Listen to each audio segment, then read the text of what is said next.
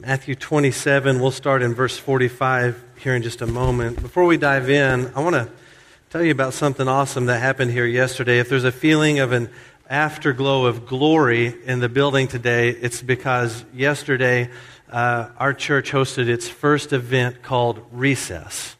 And this is a term that, as a part of our church, you need to commit to your memory and just know by heart. It's a part of our cultural vernacular now. Recess is a respite ministry for families who have kids with special needs and their siblings. And so yesterday, uh, we hosted seven kids with special needs, five siblings, and had close to 30 volunteers who, from two to six yesterday, gave those moms and dads a break to go shop, eat, nap, sit in silence, do whatever they wanted to do with their time. And uh, this place was hopping with activity. It was a glorious, glorious thing. I'm so excited about the leadership that's put this in place and is carrying it out. The mass of volunteers who have stepped up to say, we care about this and want to do this well It makes me so proud of this church. I'm excited about what the future holds for us in this ministry. We have precious families who need the church to leverage our influence so they can get some rest and know that their kids are loved. And I'm so proud of what our church is doing here today. So keep your eyes and ears open in the future, and would you please give some gratitude to the Lord?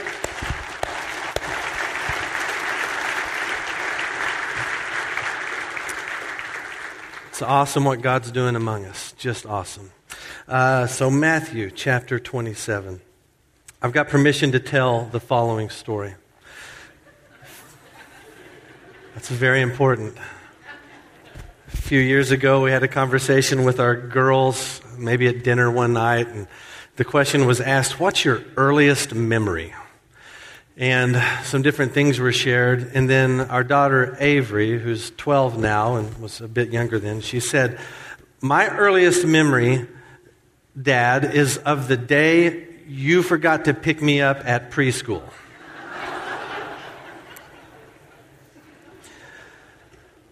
Let me just say for the record from the day of her birth to that day at preschool, there were many memorable things that I did. And my wife did birthday parties, Christmases, putting bikes together, stepping on toys, all, all these marvelous, wonderful things. But the one thing that stuck out was this one day where my wife normally would have picked Avery up, but she had a, she was at a doctor's appointment. I got, I lost track of time in Best Buy, as one is wont to do. And then I, I, got a phone call from the school. Uh, Mr. Busby, are you going to pick up your daughter today? oh, someone is. Uh, so she got picked up. She was fine. But that, so the moral of the story, parents, is this don't do too many nice things for your kids too early. they will not remember them. You should not take babies to Disney World. Wait until they are old enough to form cognitive memories you want those investments to pay off.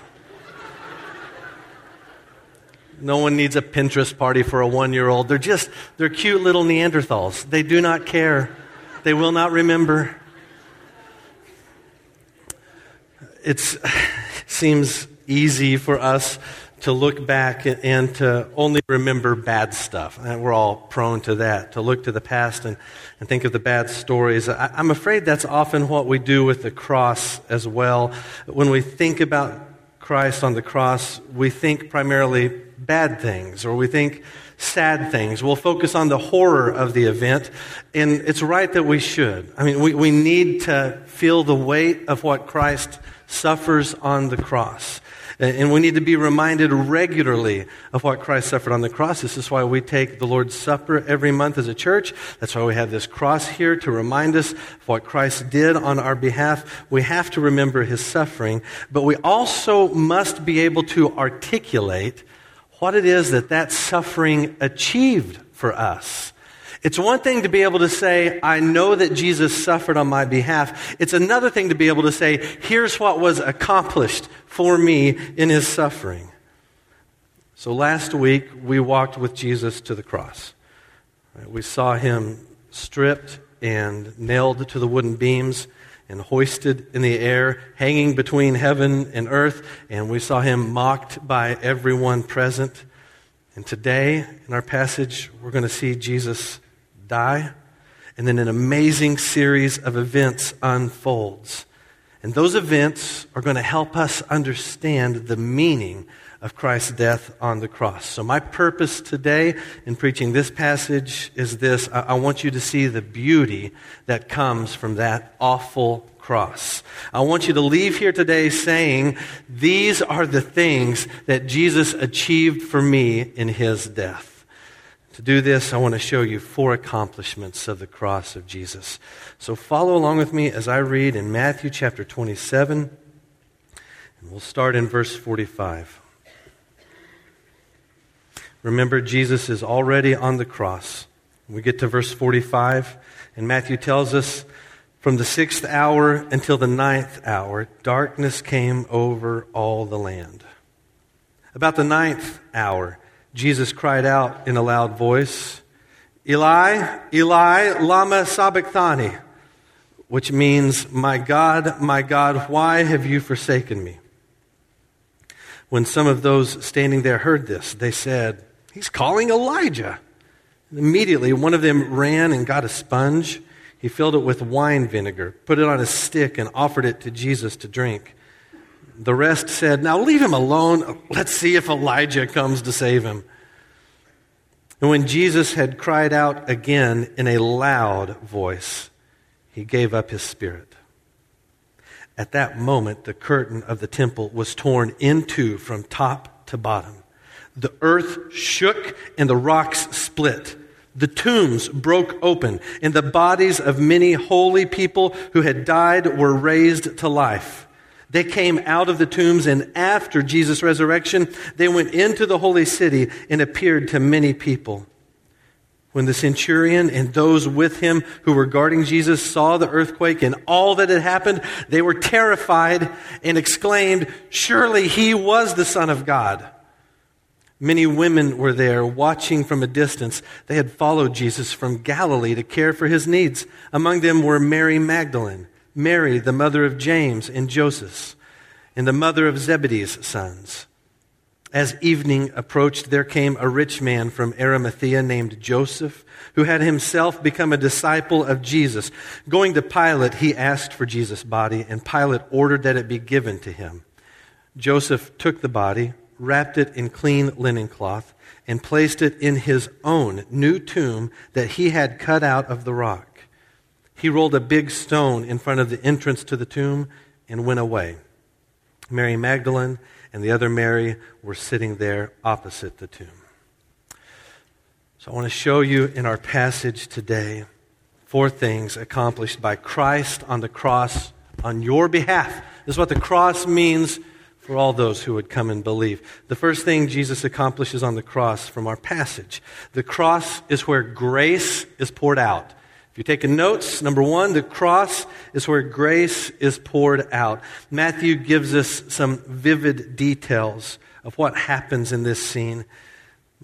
He tells us, starting in verse 45, that for three hours a supernatural darkness sets in. It's not just a cloudy day it's a sin darkened day.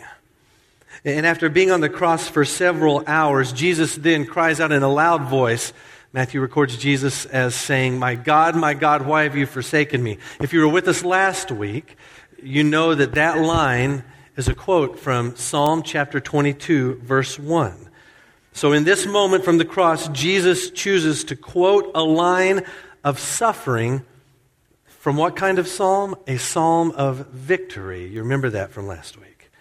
And those who heard Jesus say this, they completely misunderstood him. They did not understand what he was saying. They thought he's calling on the prophet Elijah. There's apparently similarity between the line Jesus quoted and the name Elijah.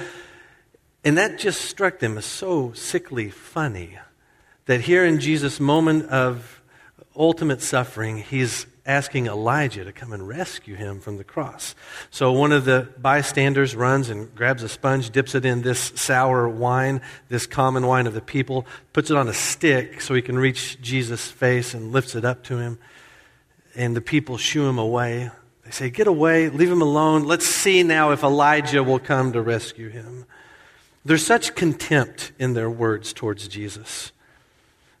Think of all Jesus has suffered up to this moment, having been flogged and then nailed to the cross and hanging there for hours, and yet there is not one ounce of mercy to be found in any of the bystanders. They continue to spew unfiltered hate throughout the entire event of Christ's slow death. Then in verse 50, Matthew tells us that Jesus cries out one last time in a loud voice. Now, other gospel writers give us more of the words of Christ from the cross. Matthew keeps it tight and focused. He just tells us in verse 50, Jesus cries out in a loud voice. I think that's an important detail. You wouldn't expect Jesus to do much more than just whimper at this point in all that he suffered. But the fact that he cries out in a loud voice tells us he has control over this moment. Bad guys are not winning. Rather, salvation is being accomplished through his death. Jesus cries out in a loud voice, and then after that, Matthew says, he gave up his spirit, he died. We've been building to this moment since we started our study at the very beginning of chapter 26. Chapter 26, verse 2. You remember what Jesus said to his disciples?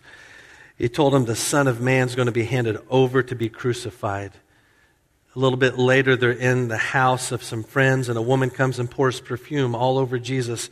So in 26, 11, and 12, Jesus tells his disciples who were upset at this, He says, The poor you'll have with you always, but you'll not always have me. When she poured this perfume on my body, she did it to prepare me for burial.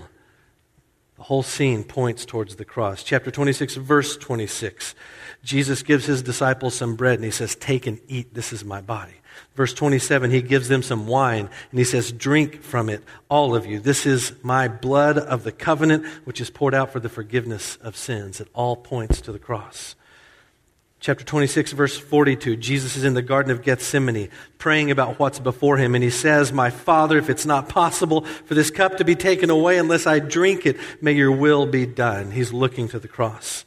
Chapter 27, verse 22, Jesus stands next to Pilate before an angry mob, and the Roman governor Pilate asks the crowd, What shall I do with Jesus who is called Christ? And they answer, Crucify him. Everything in every scene points to Jesus in the cross. But it isn't contained just to our little study from chapter 26 and on. You can go back to the first chapter of Matthew, and there you will see the cross. When Joseph, the father of Jesus, is visited by a holy messenger in a dream. And the angel tells him to not be afraid to take Mary as his wife. She's going to give birth to a son. You are to give him the name Jesus. Why? Because he will save his people from their sins. The very beginning of Matthew points to Christ on the cross.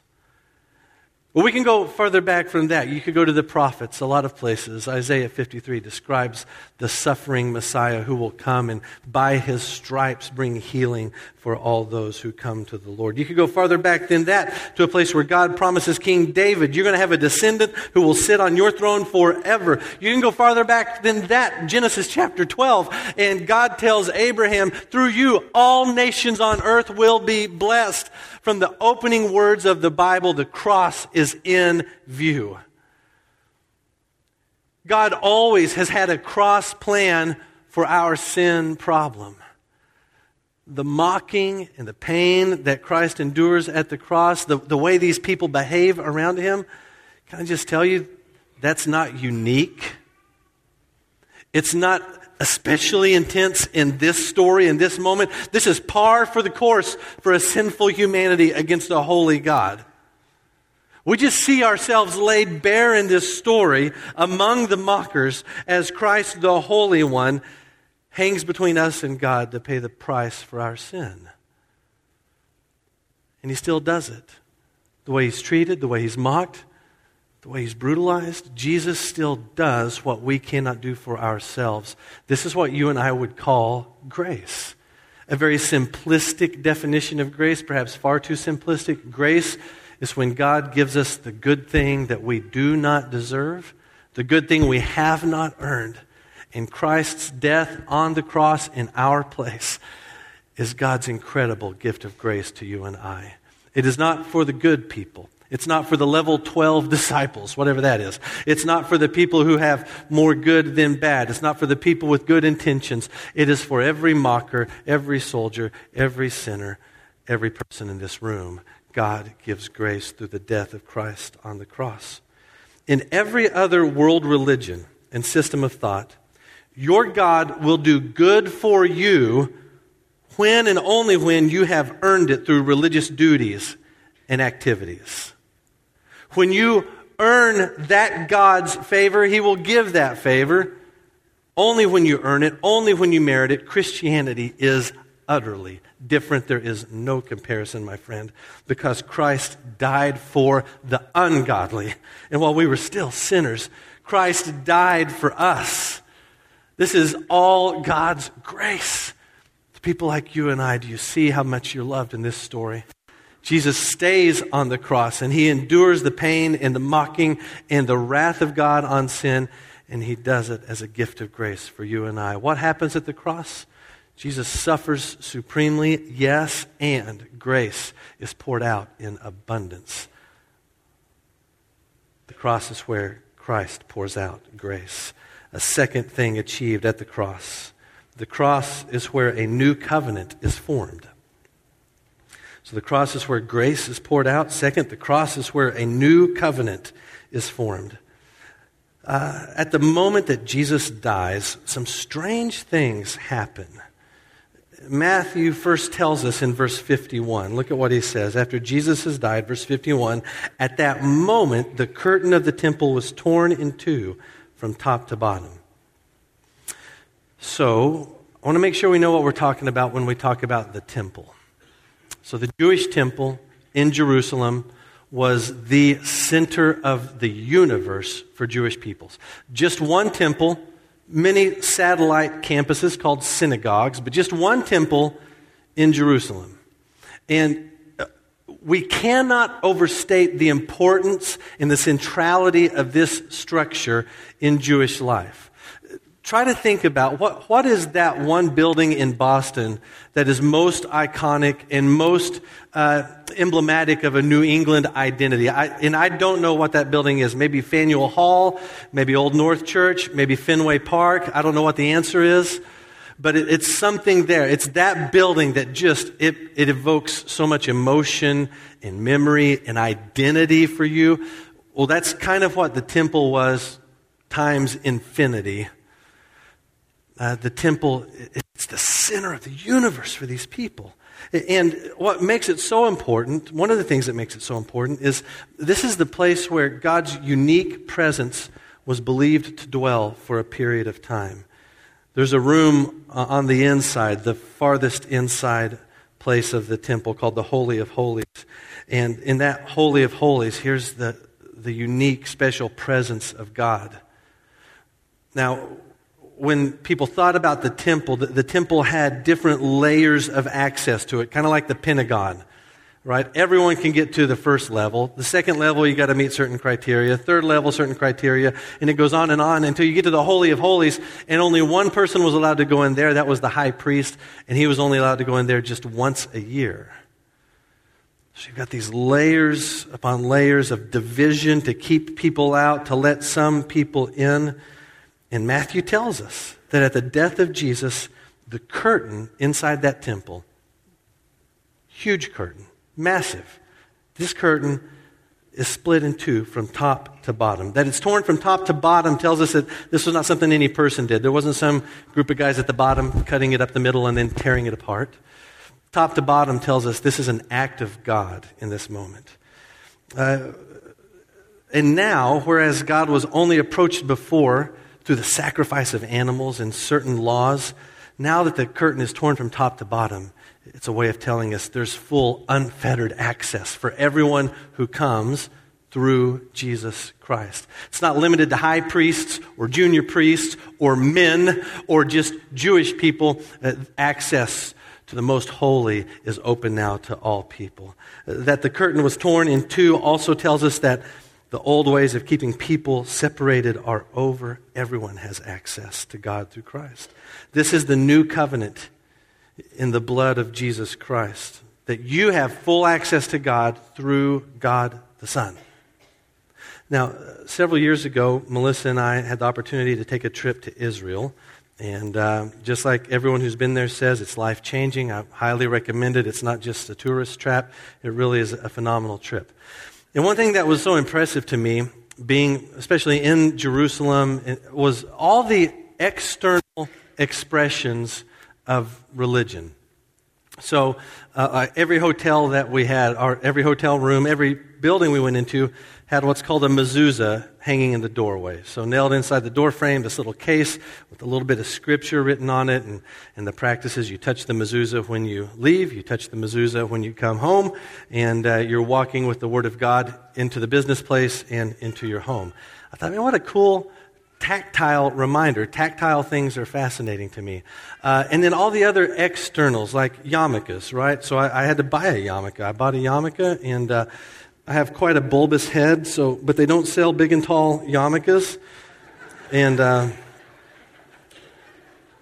or I need one with some hair sewn around the edge.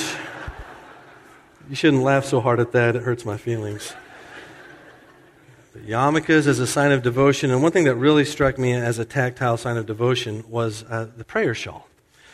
And uh, so they, they sell prayer shawls like these. It's just it's a big blanket.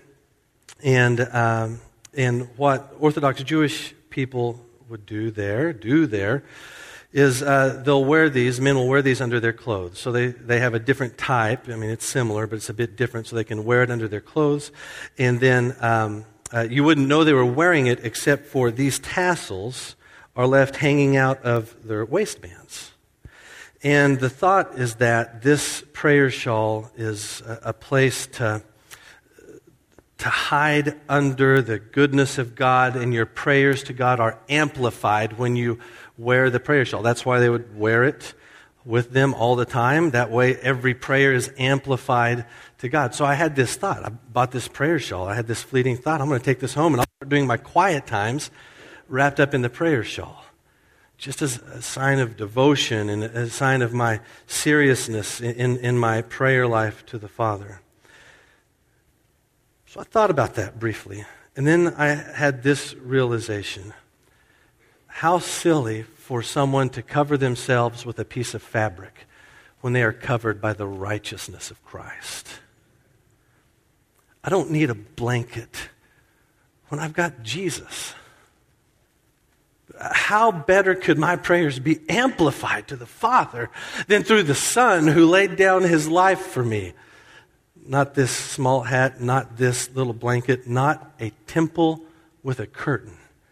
None of those things give me better access to God than what Jesus Christ accomplished on the cross. So, Jesus in his death, he is the fulfillment of the law. And at his death, he does away with this old temple system and he creates a new covenant in his blood. And now, now, the way to salvation, the way to Yahweh, the way to the Father is through faith in the Son. This is what Christ accomplishes at the cross. The curtain is torn top to bottom, you and I have full, unfettered access to God the Father through the Son. So, what is Jesus accomplishing on the cross for us? One, he is uh, pouring out grace upon grace upon grace. Two, he is forming a new covenant for you and I, a new way to approach the Father. Three, the third accomplishment of Christ on the cross the cross is where life is found. The cross is where life is found. Look at verse 52, well, middle of verse 51. Look at what Matthew says here. He says, The earth shook, the rocks split, and the tombs broke open. The bodies of many holy people who had died were raised to life. They came out of the tombs after Jesus' resurrection and went into the holy city and appeared to many people. So, the first thing that happens after Jesus dies, the curtain in the temple is torn from top to bottom. The second thing that happens is weird. There's an earthquake, and there's this resurrection moment. These saints are tombs break open, saints raised from the dead. A few days later, they come walking into the holy city and appear to all these people.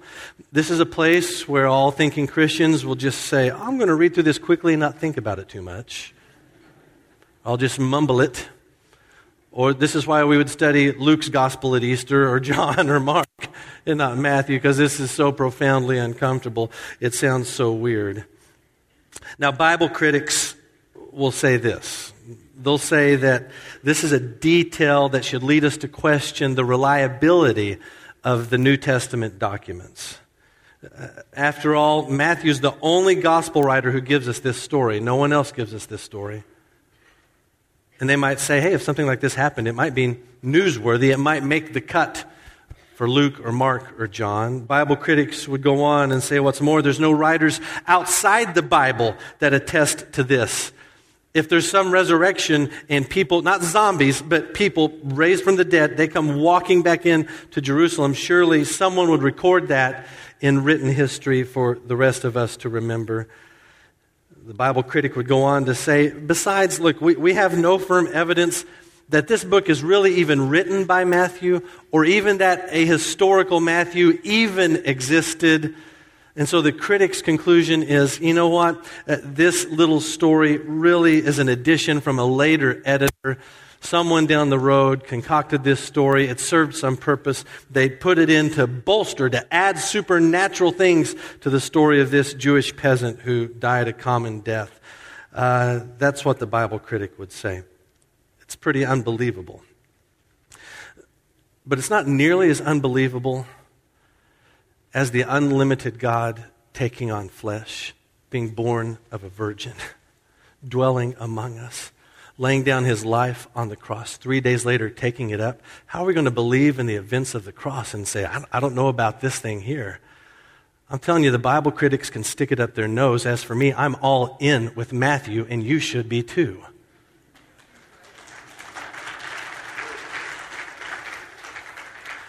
Because what we have in this admittedly strange account is a living parable of what the death of Christ accomplishes. He gives life to those who are dead in their sin. And you and I don't have to have an explanation for every little detail. We just have to understand the bigger meaning, the picture Matthew is painting for us. And so when we read that, rather than cringing and thinking, I wish the Bible didn't say such things, let's throw our hands up and praise God for what He has done for us in Christ because we were dead in our sin. And only through the shed blood of Jesus Christ is life given to us. And giving spiritual life to the spiritually dead is no greater thing than bringing the physically dead dead back to physical life, Jesus gives life to all those who come to him in faith. And what does that new life look like? Well, it's right for us when we think about new life, spiritual life, to think about eternity and, and what God promises his children in glory. That's a beautiful thing. But that new life doesn't wait to kick in until you breathe your last here. For the follower of Jesus, new life is in the here and now. New life is words that comfort, hands that heal, backs that bear our brother's burden. It's forgiveness to our offenders. It's voices against injustice. It's advocates for the voiceless. It's vigilance against our sin. New life is the pursuit of humility. New life is loving God with everything we have and loving our neighbor as ourselves. That's the life Jesus gives to those who turn to Him in faith. That's the life He would give you this day if you would say yes to Him. On the cross, Jesus accomplishes so much for us. One, He pours out His grace. Two, He forms a new covenant, a new way of approaching God. Three, He gives life to all those who come to Him. Fourth, the cross is where we are loved. The cross is where we are loved. Verses 54 through 61 spell this out for us. So, in the aftermath of Jesus' death, earthquake, curtain torn, tombs break open, new life to these saints. Well, then Matthew turns the spotlight on different groups that witness these events. And, and so he gives us the account of three witnesses, three people who are present at the death of Christ on this day. And so the first people he turns his attention to are the Roman soldiers. Look at verse 54. When the centurion and those with him who were guarding Jesus saw the earthquake and all that had happened, they were terrified and exclaimed, Surely he was the Son of God. This is a stunning confession by these Roman soldiers. Remember, this is the same group that has just flogged Jesus to within an inch of his life, who then dressed him up in pretend king clothes and did some sick charade with him these are the ones who have brutalized him all the way, who pin him to that wood with those spikes and hang him on the cross. That's who we're talking about. And that these people would recognize and would say, surely he was the Son of God, is a stunning statement. The power of the moment sobers them. Matthew says it terrifies them. They realize Jesus is not the human scum they thought he was. Now, when they call him the Son of God, do they understand fully what it is they're saying? I, I don't think so. At this moment in the story, no one fully understands. None of the disciples, no one fully understands what it means for Jesus to be the Son of God. So their confession is a, a, premature confession. It's not understood in its fullness just yet. But still, it is noteworthy because these Gentile, Roman thug soldiers who nailed Jesus to the cross, these soldiers are the first ones to make this declaration about Jesus outside of Jesus and his disciples. The first confession, he's the Son of God, comes from Gentile Roman soldiers who put him on the cross. That is no small thing. A second group we're told about witnesses to the crucifixion present on this day. In verses 55 and 56, Matthew tells us there were many women present that day who were followers of Jesus. They watched from a distance. He tells us these women cared for Jesus' needs. So, uh, what that likely means is that they were the financial backers for his ministry. They're present with Jesus, I, I think, in so many places, just kind of invisible in the background. So many stories we read in Scripture, I, I, think some are limited to the 12, and others involve this group of women who are from the region of Galilee and that they're from Galilee, but they're present in Jerusalem on this day means they've been traveling with Jesus for some time. They've made a commitment to be with him, a commitment of time, energy, finances. It's worth noting that nowhere in Matthew's gospel does Jesus have problems from women. His adversaries are only men.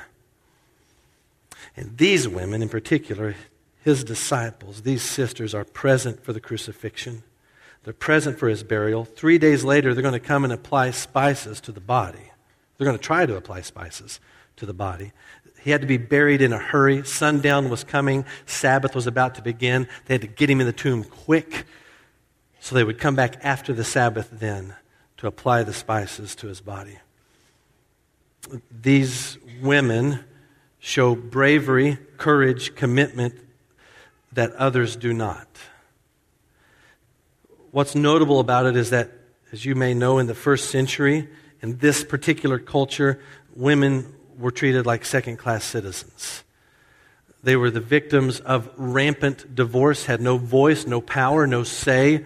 When their husbands decided they wanted to leave them, it was called good by religious ruling authorities, and the husbands were giving, uh, given every freedom to do whatever they wanted. Women could not be witnesses or testify in court. Women did not have the same rights as men. So, this small group of second class citizens are bold and brave and courageous. They stand as witnesses at every moment of his death, burial, and resurrection. A third spotlight Matthew gives us is on a man named Joseph. He's from a town called Arimathea. Now, we don't know where Arimathea is. There's some guesswork. We're not certain. Uh, and we don't know a lot about Joseph from Arimathea. What we know comes just from uh, pulling together details from the Gospels. We know this he's rich. Uh, we know this he's a religious leader. Luke tells us he's a member of the Jewish Supreme Court, the Sanhedrin. We know this he's a disciple of Jesus also. And Luke tells us that Joseph did not agree with the events that went on and the way Jesus was treated. We know up to this point Joseph has been a secret disciple, but now he outs himself as a follower of Jesus and had to have been a man of significant social influence because he asks for an audience with Pilate, the Roman governor, over these events. He gets that audience, he asks for the body, and he's given the body. His generosity is on full display. He takes this one who was killed as a criminal and lays him in his own tomb. According to Jewish law, that would mean no one else could ever use that tomb. It's an expensive piece of property that he gives to the body of Jesus. Who's present here in the aftermath of all of this? We have Gentile soldiers, we have women who are second class citizens, and we have a member of the economic elite, religious elite, social elite. We've got Joseph. And all three of these people find welcome at the cross. The cross is not a place where the old divisions and the old separations exist. And it's certainly not where new separations are instituted to keep men from women, ethnicity from ethnicity, uh, economics from economics. It is the place where Christ's love goes freely, broadly, for the sake of all those that he died for.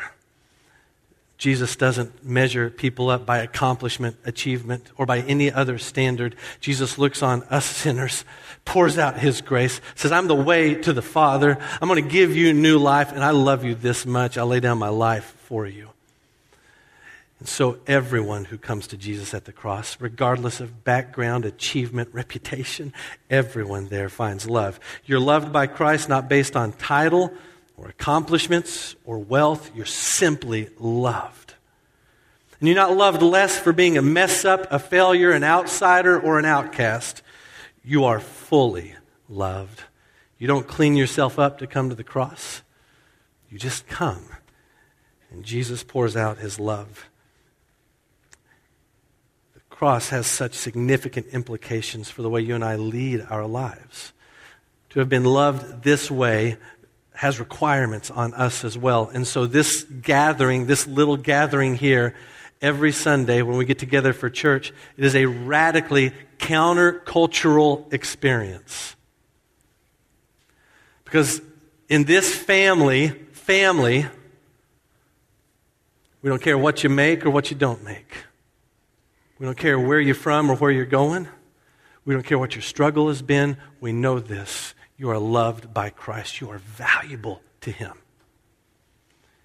And when you say yes to Him, He will exalt you, forgive you, give you new life. Everything you want, you find in Jesus Christ. So that's why the church does not show favoritism. And that's why the church abominates racism. And we dig that demonic thinking out of our hearts and get rid of it at every cost. This is why the church will put energy and resources towards members of our family with special needs, whom culture may say those pregnancies should have been terminated. But we see in them the very image of God. And we will let them know they are loved. And we will let them know they are valuable. And we will let their moms and dads and brothers and sisters know that Jesus is for them and with them, and so is his church because we're recipients of this extravagant love of Jesus Christ. It makes the difference in the way we relate to every person. And so, if our brother is cold, we give him our coat. And if our sister is hungry, we give her our food. We value everyone and every life because that's how we've been loved. So, if I were to ask you this morning, tell me some things that Jesus accomplishes for you at the cross. Could you give me some answers? Could you tell me, here's some things that Christ in all of his suffering did, just from this little passage right here?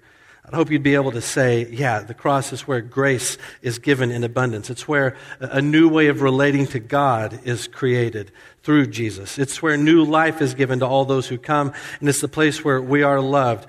Gentile soldiers, second class citizen, Jewish religious elite, Brockton, Hingham, doesn't matter. Jesus loves us and shown his love for us at the cross. It's so difficult, I think, for us to believe that we are the recipients of such extravagant grace and extravagant love. Too often we define ourselves by our failures and we just, we've got it ingrained in our heads. I gotta work, I gotta do, I gotta achieve so that God will do me well.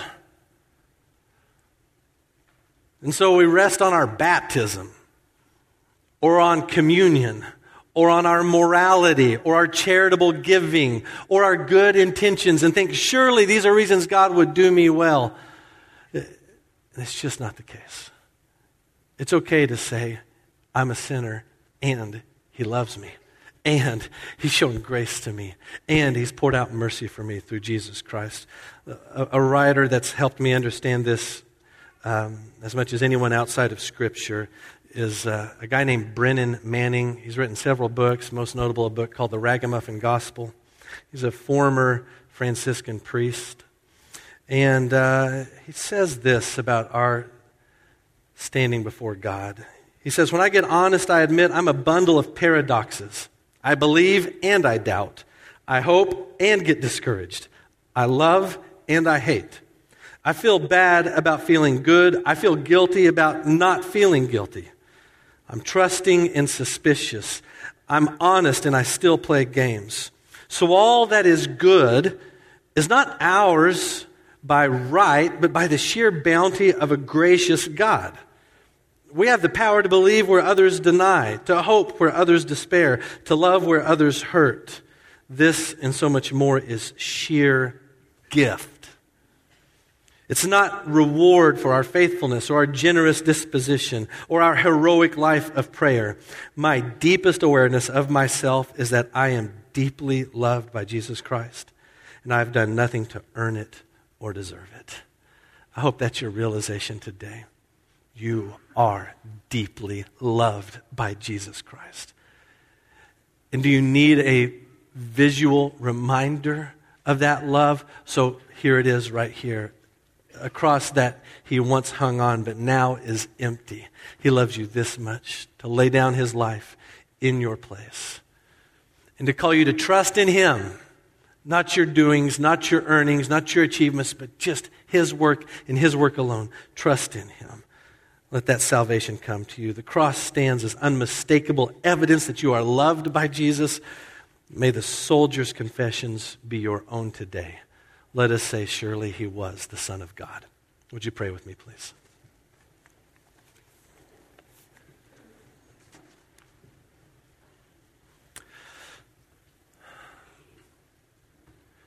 God the Son, we praise you for the gift you have given us in your life. We cannot articulate fully enough what it means that you came and died. It's hard for us to grasp the seriousness of that. And yet you did it for sinners like us. You showed your love. You poured out your grace at the cross. We praise you for this.